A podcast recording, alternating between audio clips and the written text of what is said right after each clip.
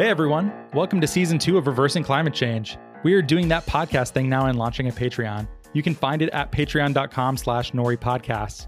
There are various tiers with different types of goodies available. Do you want to receive a special newsletter digest of what Nori Knots are reading that week? Be a part of a Nori book club. Get special access to Nori events. Go take a look at patreon.com slash Nori podcast for what we're offering. And in that spirit of being lean in that startup kind of way that, you know, we like to do, this list of goodies is subject to change, and we'd very much like your feedback. Is there something that you'd really like to see, but it isn't listed here? Honest feedback does a lot to help us shape what we offer to you. You can send an email to podcast at nori.com or fill out our podcast survey anonymously in our newsletter, which you can find at nori.com slash subscribe.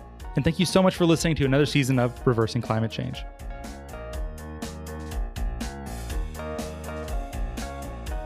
Hello and welcome to the Reversing Climate Change podcast. I'm Ross Kenyon. Today's a bonus episode. We have an alumnus of Reversing Climate Change back on, Dr. David Grinspoon, astrobiologist, author of Earth in Human Hands and Chasing New Horizons, on which he is the, the co author. Also, a senior scientist at the Planetary Science Institute. Also, some cool stuff going on with NASA. David, thanks for coming back. Oh, thanks for having me. Always a pleasure to talk with you. Indeed, we are big fans of Earth in Human Hands. It's made a big impression on us at Nori. We actually have a Patreon right now at Nori, as podcasts like to do. And one of the things that we've been doing for patrons who have been uh, pledging $10 a month or more is a book club. So every month we read a book. Uh, you get together with people who also like the podcast. We've been trying to get the authors of these books to come and hang out and answer some questions and do some dialogue with us, which has been great.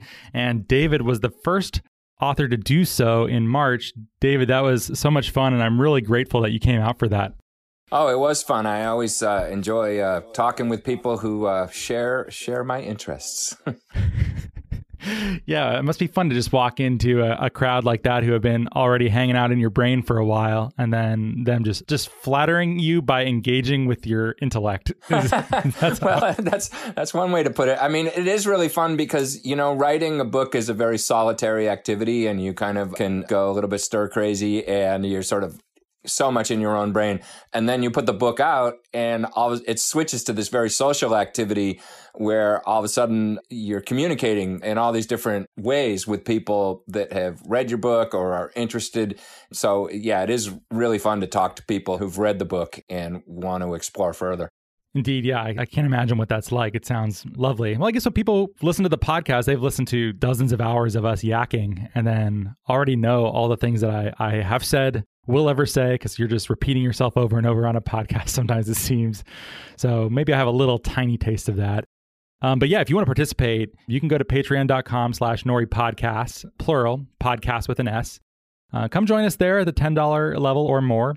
And this month we've been reading The Wizard and the Prophet by Charles C. Mann, also the author of 1491 and 1493, trying to see if maybe he'll come by for this. So it won't always be like it is with David, where he just pops in and makes it happen. But it is something that we're trying to do. So if this interests you and you want to come hang out with us, you totally should. It's been a lot of fun so far. Okay, well, we should get down to business here, David. And I'll only divert us for one brief little question here, which is that you have cool stuff going on with NASA. It's too cool for me not to bring up. So, what exactly is happening with you over there?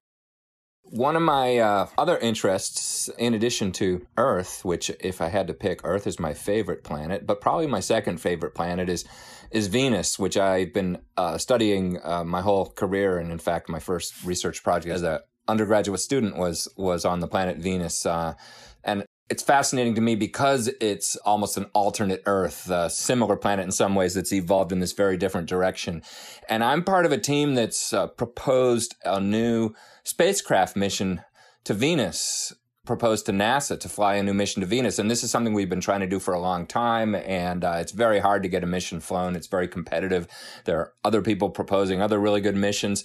But in the last round of competition uh, for what NASA calls Discovery Mission, which are the kind of relatively low cost planetary missions, which means, you know, under a billion dollars. So not that low cost, but that our, our mission, um, which is called Da Vinci Plus was uh, selected as one of four finalists which means that uh, we now have a year to develop the concept further, and then NASA is going to pick two of these four missions to actually fly. So our uh, our Venus mission has a real shot now at being selected, although it's obviously uh, still a competition. So we're it's very exciting to be sort of in the playoffs, in the finals, I guess. and uh, now we're working really hard to try to uh, be be the mission that actually gets gets flown because we want to go back to Venus and uh, answer some of the the outstanding questions that we still have about uh, how that planet evolved and what makes it tick and why the climate is so different from uh, the, the climate on Earth. That's fascinating. Best of luck. Although I have to say, Da Vinci Plus, you would have thought you would have learned from Boaty McBoatface in the UK and gone for like Lando Calrissian and just gone for the Cloud City illusion. Uh, What's wrong know, with you, David? You know, um, I'll I'll take that in, under advisement. okay, take my stupid comment under advisement. Good, to, good to know. Well, I'm sure our audience wishes you well. Venus is super interesting too. I remember um, one of the things we talked about when you were first on is how much the study of Venus actually led to us looking back on Earth and saying, wow, actually, these feedback loops can lead to some serious planetary changes if they run away. And this could happen to Earth too, although we're not nearly in such extremis now. But that's my understanding, right? Venus had a big impact on how we think about Earth. Yeah, there's a, there's a long history of uh, insights we've gained about our home planet only from going and looking at other planets and realizing things that are unique about Earth or, or sometimes not so unique. And certainly, um, the whole modeling of carbon dioxide greenhouses and you know there are other things about the um, way the radiation is uh, scattered in clouds that really affects climate. Things you sort of see a really different example of these physical phenomena and you realize that you haven't been thinking about it in a in a complete way and it helps uh, then us come back and do a better job with our the earth models. And and certainly venus is um, you know it's it's a very different planet in some ways but it has these complex geochemical cycles as earth does. And you realize that it's not unique to our planet some of these these phenomena and and getting this this wider perspective on it that we, that we gain when we try to apply the same kinds of models but really get them to fit a completely different data set from from another planet. You have have all these eureka moments that that add up to a just a better understanding of of how planets work and, and including our own planet yeah, that's fantastic. I, I'm very much looking forward to what might be learned from that. Well, okay, this bonus episode, my intention here, I'm going to set some goals. Maybe we can try and achieve it. But we had Peter Brannen on a while back, and our objective was to explain what the Anthropocene is and how is it conceptualized? What are broadly some of the debates about it? But, I think Peter and I felt like one, I think I needed a whiteboard to sketch out exactly like how big these units of time are and how geologists and people who are working on deep time, planetary scientists, etc. It's one deep time is just hard to wrap your head around in general, and I think a visual is useful. But since we don't have that, I would love for people to walk away from this podcast being able to understand uh, what is an eon, what's an era, what's an epoch, uh, what might be an age, what is the uh, Anthropocene. And then you also have this concept called the Sapiezoic that is an eon. So the Anthropocene is typically conceptualized as an epoch. Uh, Sapiezoic is an eon. What is the relationship between these? How should we be thinking about the geological moment that comes after the Holocene, which is what uh, we we had left, uh, which is prior to the Anthropocene or the Sapiezoic? Yeah, I mean it's it's a great way to frame the question, and it is sort of hard to do without a visual. And, you know, I, I would encourage people who are listening a lot. I mean, you can just literally go and Google geological time scale, click on the first thing that comes up, and uh, you'll see something. I mean, anybody who's been in a science classroom has seen something like this, these, this, this graphic with these different columns split into different units of time. But it is great to unpack that and try to, uh, try to wrap our heads around what we're really talking about. I mean, another visual just to picture is, you know, think of a place like the Grand Canyon where you're looking at all these layers of rock and without even knowing the details of what they're all called and, you know, the details of what we know about how old they are, just picture the, you know, the strata, the layers in the earth. And obviously the ones on top are more recent. They've been laid down on top of the older layers. And as you go down deeper into the earth, you get to older times. Now, of course, it's much more complicated than that because it depends on where you are and there's been uplift and other things have happened. But basically, when you look at one of these geologic timescales, the layers on the top are the more recent timescales and they represent, you know, geologic events and in fact rocks in the column that are made more recently and the layers down lower represent older times in earth history and then of course we we break it up into these different you know just like in in um, timekeeping in our lives you have seconds and minutes and hours and days and weeks and years you know decades. Uh, it's sort of something similar although they're not not quite as regular but they, we have the you know the giant slices of time which on the we usually represent on the left of that graph, which we call eons, which are the, you know, the really huge. There's only been five of them in Earth history. Um, and then there's eras and periods and epochs. And I, I don't think we should torture the, um, the listener with trying to memorize what each of those things are. But the thing to know is that as you go over to the right, of that graph and you get over towards the epochs, those are the relatively smaller units of time that we break things up into. So epochs tend to last millions of years, maybe a few millions of years. Whereas when we get over to eons on the left part of the scale, the, the really giant units of time, those last for billions of years. Great. I think that is a very nice amount of groundwork that we've laid it out. And so you're talking about eons and this concept that you've either originated or been popularizing the Sapiezoic. That's an eon. So this is a gigantic unit of Earth history that you're proposing that we are now entering on a geological planetary scale. But most people, when they're talking about uh, Anthropocene, that's uh, that's an epoch, and that's really one of the smaller units. So you think it's you think actually people aren't thinking about it big enough, perhaps? Yeah, let me let me explain that. So the Anthropocene is proposed as a new epoch. And the epochs are, you know, again, over on the right side, um, the relatively small, relatively small units of time, which is funny because for us in human time, they still seem unbelievably, unimaginably huge because they, you know, they can be millions of years long. But the, uh, supposedly, until the idea of the Anthropocene, the time that we're now living in had been called the Holocene. And the Holocene, we pretty much agree on the beginning of the Holocene. It was more or less the end of the last deep ice age. So uh, it's something like um, 12,000 years ago. Which sort of almost corresponds to the beginning of you know human recorded history. Uh, you know, it's a little bit further back, but it's it's really in a way the Holocene. The, the entire time we've been sort of building human civilizations and towns and cities and you know stop being hunter gatherers and have been in a loose sense constructing human civilization has been in the holocene in the last 12,000 years.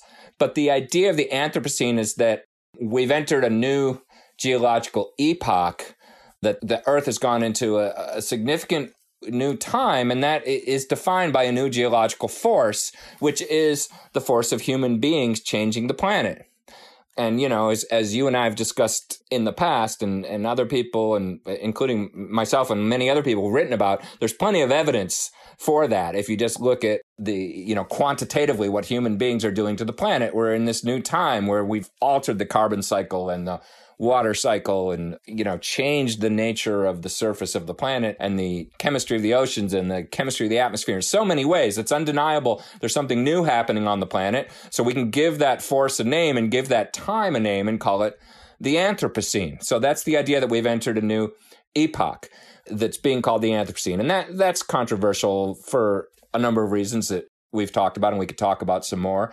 But the reason why i propose that maybe in fact it's something more significant. And in fact, not just a new epoch, but a new eon, which I call the Sapiezoic. The reason I proposed that is because I think that if you look at the nature of the changes between different epochs in the past, there's sort of these random changes in the earth where you know there'll be uh, uh, the climate will change for some reason, and there'll be sea level rise or sea level fall, or there'll be you know an episode of volcanism, or you know something, or there'll be a mass extinction. Something will happen and change the planet, and in the long run, these are fluctuations that come and go. But when you go over to the left of the chart, these eons, there's only been uh, well, there's only been four so far. And each of the eons represents a huge change in the nature of the planet, a sort of irreversible change. And they all have to do with a changing relationship between life and the planet. So there's only four. So let me say what they are. The first one we call the Hadean, and it means it's when life was hell. And that ended about four billion years ago with the origin of life, more or less. And then that began a time that we call the Archean, which is the first time that Earth was occupied. And that lasted till about two and a half billion years ago. And the Archean ended really kind of with the rise of oxygen when life changed the chemistry of the planet. And that began a time that we call the Proterozoic, which lasted until about 500 million years ago when we supposedly entered the eon that we are now in which is called the Phanerozoic. And the Phanerozoic is when life got complex and made plants and animals. So for roughly about five and a half billion years, we've been in the Phanerozoic, and that's when life got, you know, more interesting and complex. And that's all she wrote. Those are all the eons that are that you'll find in the standard geological column: the Hadean, the Archean, the Proterozoic, and now the Phanerozoic. But what I've suggested is that one way to think about the Anthropocene is that just as all those other transitions I just mentioned were massive changes in the relationship between life and the planet, you could look at the Anthropocene that way. In other words, if you ask what's really new and different about this time, this transition that's happening to Earth now, in my view, it's because it's cognitive processes that are changing the planet. Cognitive processes have become planetary processes. We're, it's not just that we're another species changing the planet. That's happened before. It's not just that we're another species causing a mass extinction. That's happened before. But we're the, this is the first time that it, there's been a new geological force that's aware of its own existence. We're the species changing the planet and going, oh, wow, look at that we're changing the planet. maybe we shouldn't, or maybe we should actually find a way to integrate our activities gracefully with the planet. No other planet changer has had that choice that we have now to actually think about how we want to change the planet. So I maintain that this is then another major transition potentially in the relationship between life and the planet in which case it would not just be an epoch, it would actually be a new eon. It would be the fifth eon of Earth history. And I call it the Sapiezoic, uh, you know, sort of aspirationally, that means the time of wisdom. And the thing is, it will only be an eon if it really is the time of wisdom because it, an eons last a long time.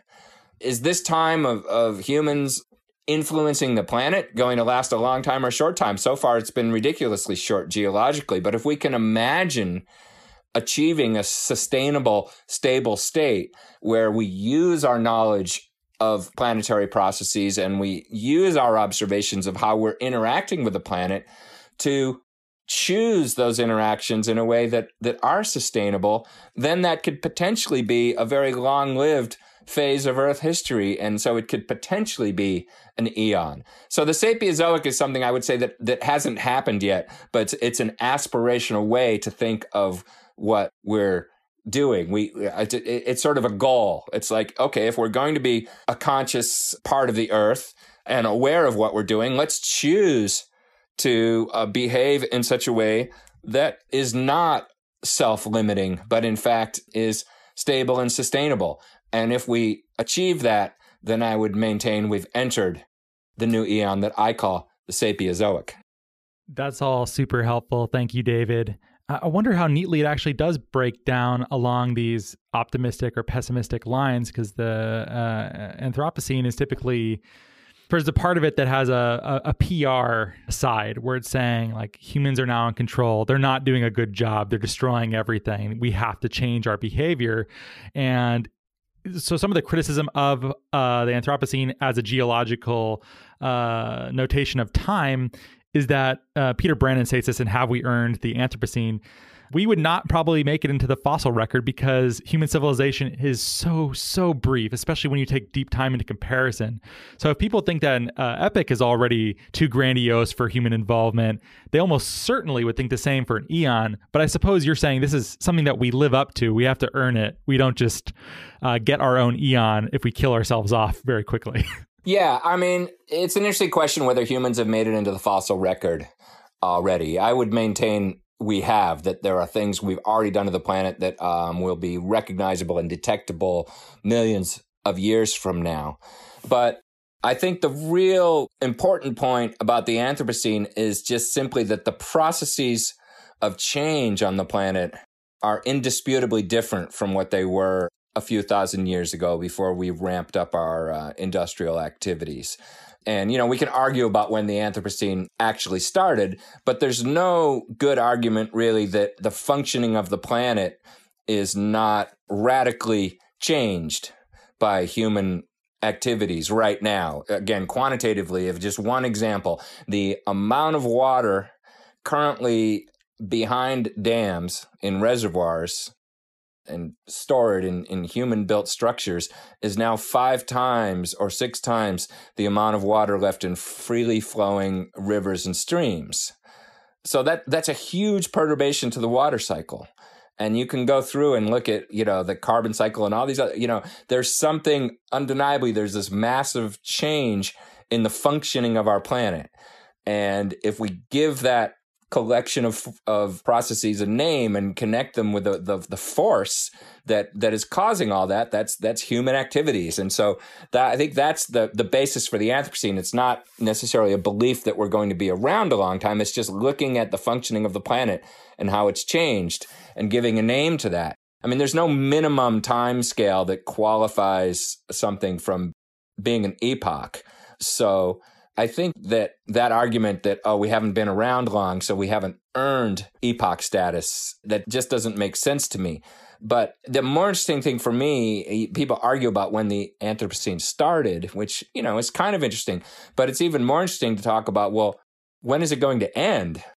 Or is it going to end? Or what does that look like? And uh, to me, it's intriguing to imagine at least, you know, and and this is partly my thinking as an astrobiologist because I imagine okay, here's a new kind of planetary process, uh, which is thinking, cognitive processes, technology, changing a planet, and as an astrobiologist, I want to say, well, this isn't something that necessarily just happens here.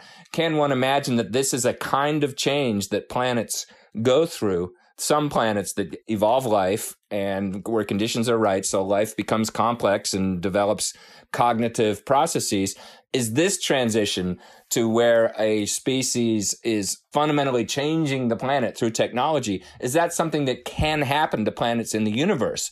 And if it can then is it possible that it's something that can last?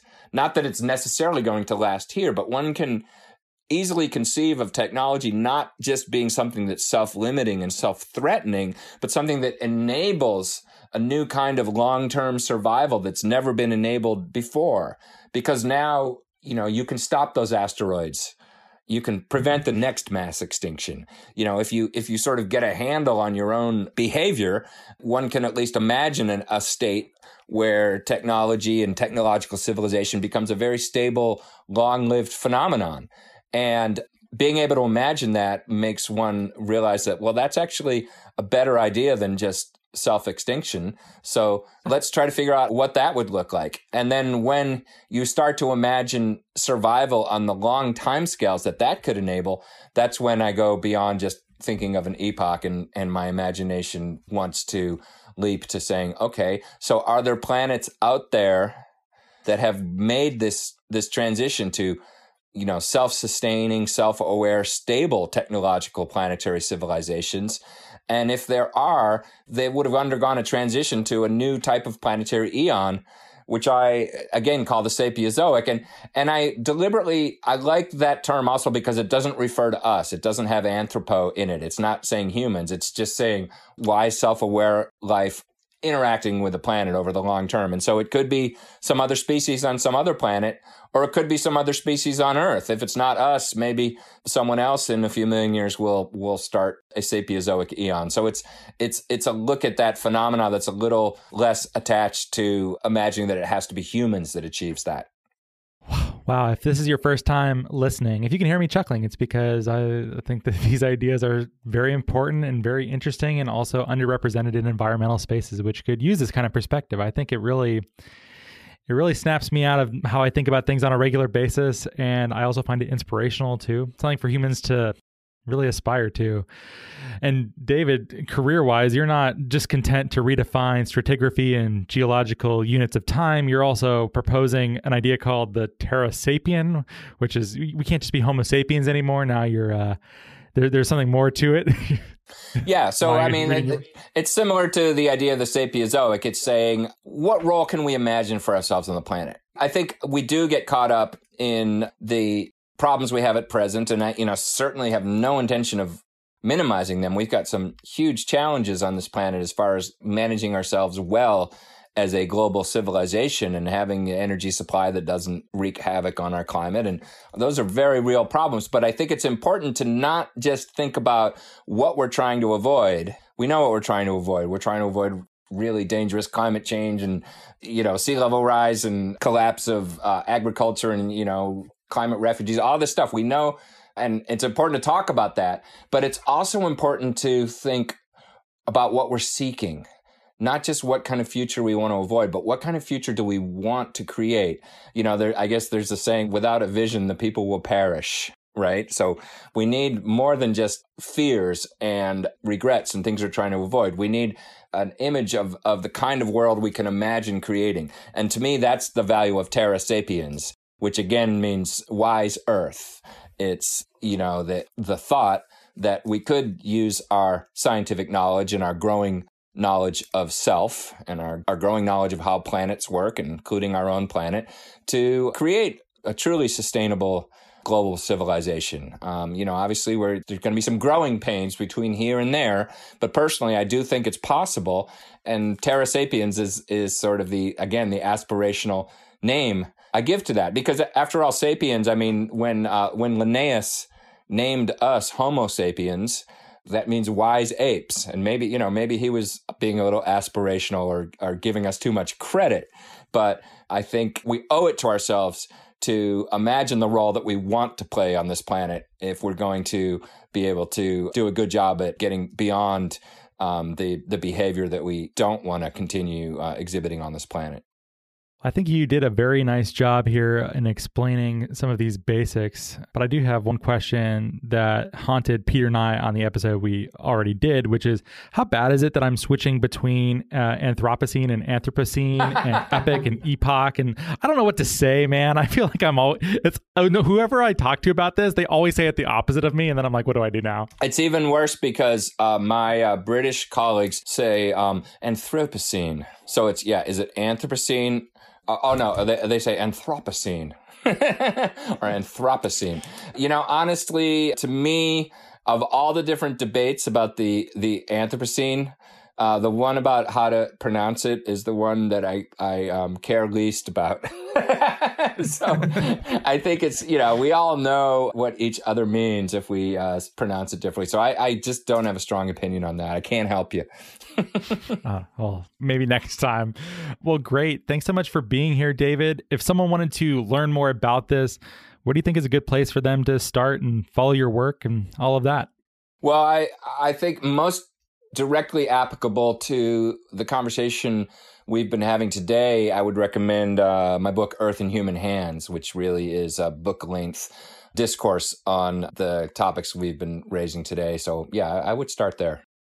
Yeah, I think that's a great, great place to do so. I love this book. I think it's great. I think it's due for every so often David I have to just like poke through it once again. Well, thank um, you. I really appreciate the uh, the positive feedback. Yeah, I feel like we overdo it with you sometimes. We're just we're just big fans.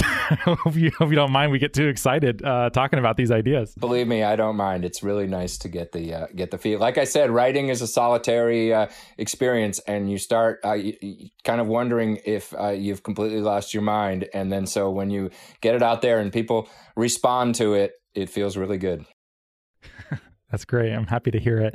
And you're also on Twitter Dr. Funky Spoon. Yeah, Dr. Funky Spoon on Twitter.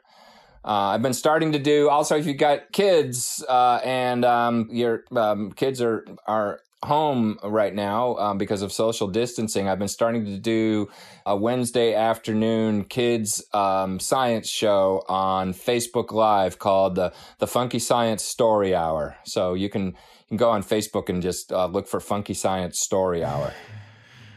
That sounds very fun. Uh, one last thing, David. If I wanted to do a show on uh, what is it called? Abiogenesis. That's how you say it, right? Just like like life emerging ex nihilo and beginning to exist on the planet. If that's even the right way to see it, you think you could uh, you could help me with a good show on that? Is that is that your beat? Sure. Yeah, that's uh, that's definitely something astrobiologists talk about. Yep. All right. Well, maybe that is something to look forward to in the future. That sounds like I have to do a lot of research to do a halfway decent job on it. But thank you so much for listening. Again, if you want to join the the Nori Book Club, you can go to patreon.com slash Nori Podcast with an S, podcast plural. Uh, rate and review us on Apple Podcasts, iTunes, Stitcher. Tell your friends. Hope you enjoyed this. I always do. And uh, thanks so much for listening.